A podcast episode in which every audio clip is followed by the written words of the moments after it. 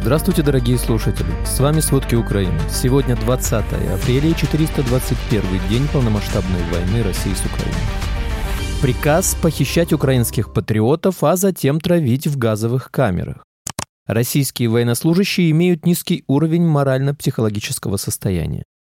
В России практически исчерпаны запасы новых иностранных автомобилей средней ценовой категории. Обо всем подробней.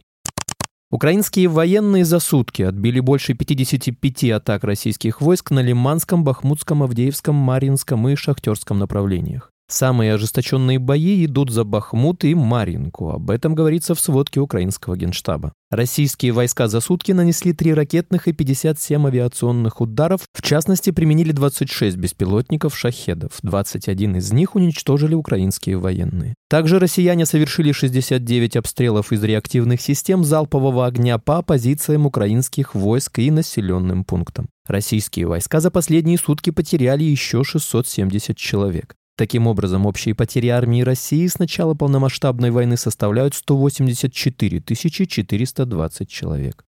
В подразделениях российского добровольческого формирования «Невский», участвующих в боевых действиях в Донецкой области, российские военнослужащие имеют низкий уровень морально-психологического состояния. Установлено, что основными факторами этого являются большие потери в живой силе во время ведения боевых действий, несвоевременное обеспечение россиян боеприпасами, неопределенность со сроками пополнения личного состава подразделений, понесших боевые потери. Также сообщается, что количество желающих покинуть свои подразделения и выбыть из районов ведения боевых действий в Российскую Федерацию растет.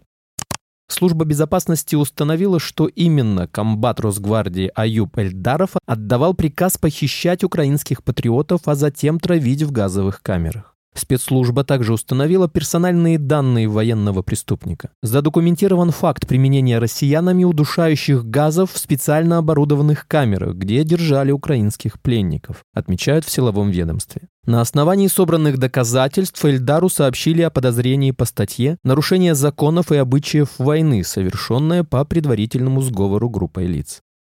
Генеральный секретарь НАТО Йенс Столтенберг прибыл в Киев. Его заметили во время чествования погибших украинских воинов на Михайловской площади в центре Киева. Столтенберг прибыл в украинскую столицу накануне встречи в формате «Рамштайн». Напомним, 11-е заседание контактной группы по обороне Украины состоится на американской авиабазе «Рамштайн» в Германии 21 апреля. Украина будет призывать союзников срочно поставить зенитные ракеты для системы противовоздушной обороны, опасаясь, что их нехватка позволит России начать массированные бомбардировки. Власти Германии инвестируют в Украину дополнительные средства в размере 111 миллионов евро. Новый пакет помощи был согласован в ходе переговоров государственного секретаря по развитию Йохина Фласбарта с вице-премьер-министром Украины Ириной Верещук и министром финансов Украины Сергеем Марченко, которые прошли в Киеве. Деньги направят в частности на создание жилья для внутренне перемещенных лиц, а также на поддержку украинских регионов, например, на ремонт и оснащение детских садов, школ и больниц. В общей сложности Берлин предоставил Украине 3,6 миллиарда евро в виде гуманитарной и инфраструктурной помощи с момента начала вторжения России. Министр обороны Украины Алексей Резников подтвердил информацию немецкого правительства о передаче Украине ЗРК «Патриот». Пост, посвященный этой теме, появился в твиттер-аккаунте главы оборонного ведомства. Германия, как известно, объявила о передаче одной системы «Патриот», однако министр в опубликованной записи говорит о прибытии систем в множественном числе. Точное количество комплексов он не назвал, но на фото видны три «Патриот».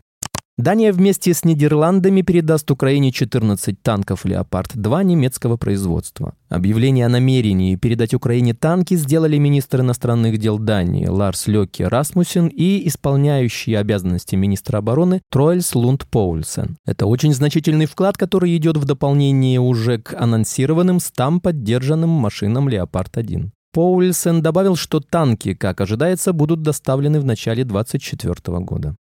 Российский президент Владимир Путин не посещал территорию Херсонской области, несмотря на заявления российских пропагандистов и представителей России. Об этом рассказал секретарь Совета нацбезопасности и обороны Алексей Данилов. По его словам, Путин не мог приехать на Херсонщину, поскольку любая подобная поездка Путина требует подготовки целых недель и строгого карантина. Напомним, в Кремле заявили, что президент России Владимир Путин якобы посетил штаб группировки войск на Херсонском направлении, а также штаб Национальной гвардии в ЛНР. В середине марта в Кремле сообщили, что Путин ночью якобы посетил оккупированный и разрушенный Мариуполь. В России практически исчерпаны запасы новых иностранных автомобилей средней ценовой категории. Это произошло из-за того, что мировые автопроизводители остановили официальные поставки после полномасштабного вторжения России в Украину. Об этом пишет издание «Известия». Как сообщает коммерсант со ссылкой на данные Ассоциации «Российские автомобильные дилеры», если до начала санкций на российском авторынке официально присутствовали 60 автомобильных марок, то сейчас их число сократилось втрое. Volkswagen, Kia, Skoda, Opel, Hyundai на своих сайтах предлагают чуть более 300 автомобилей наиболее популярных и доступных моделей среднего ценового сегмента. Если говорить о реальных запасах, то счет пошел не на тысячи и не на сотни, а на десятки. Некоторых автомобильных марок не осталось совсем. На сайтах же вместе с автомобилями в наличии указывается и автомобили под заказ, которые еще надо ввести в страну. На какой срок хватит этого количества машин спрогнозировать трудно. При этом из-за дефицита автомобилей средней ценовой категории их стоимость выросла в два раза. В России проводят чистку аппарата внутренней безопасности, чтобы устранить неугодных Кремлю чиновников. Об этом говорится в отчете Института изучения войны. Сообщения о рейдах ФСБ и МВД в отделениях полиции Москвы проходят на фоне серии арестов и увольнений высокопоставленных членов руководства Росгвардии. По словам аналитиков, Кремль может подталкивать к таким арестам и расследованиям, чтобы проинспектировать аппарат внутренней безопасности с целью устранения вышедших из-под контроля Кремля чиновников и последующей консолидации контроля над органами внутренней безопасности.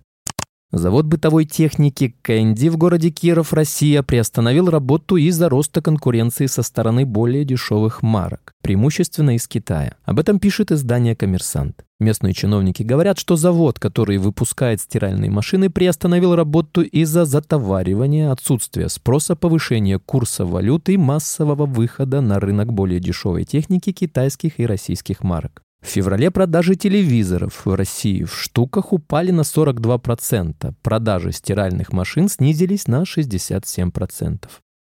На стоянке самолетов в аэропорту Пскова упал беспилотник, оснащенный камерой, якобы запущенный с территории Украины. Об этом сообщает ТАСС со ссылкой на заявление Росгвардии. Росгвардия сообщает, что в упавшем в аэропорту Пскова беспилотнике не обнаружено взрывчатых веществ. Телеграм-канал «База» утверждает, что это был квадрокоптер, оснащенный камерой, и после просмотра записи наблюдения выяснилось, что этот беспилотник летал над аэропортом еще вечером 18 апреля. По информации база, дрон упал на стоянке для самолетов аэропорта. Кроме того, телеграм-канал сообщил утром 20 апреля, что в Белгородской области взорвался беспилотник, якобы прилетевший со стороны Украины. Как утверждает издание «База», самодельный БПЛА с прикрепленным к нему взрывным устройством был запущен из села Старица Чугуевского района Харьковской области утром 19 апреля. Спасибо, это были все главные новости о войне России с Украиной к середине 20 апреля. Помните, правда существует, а мы стараемся сделать ее доступной. Если вам нравится то, что мы делаем, пожалуйста, поделитесь этим подкастом с друзьями в России.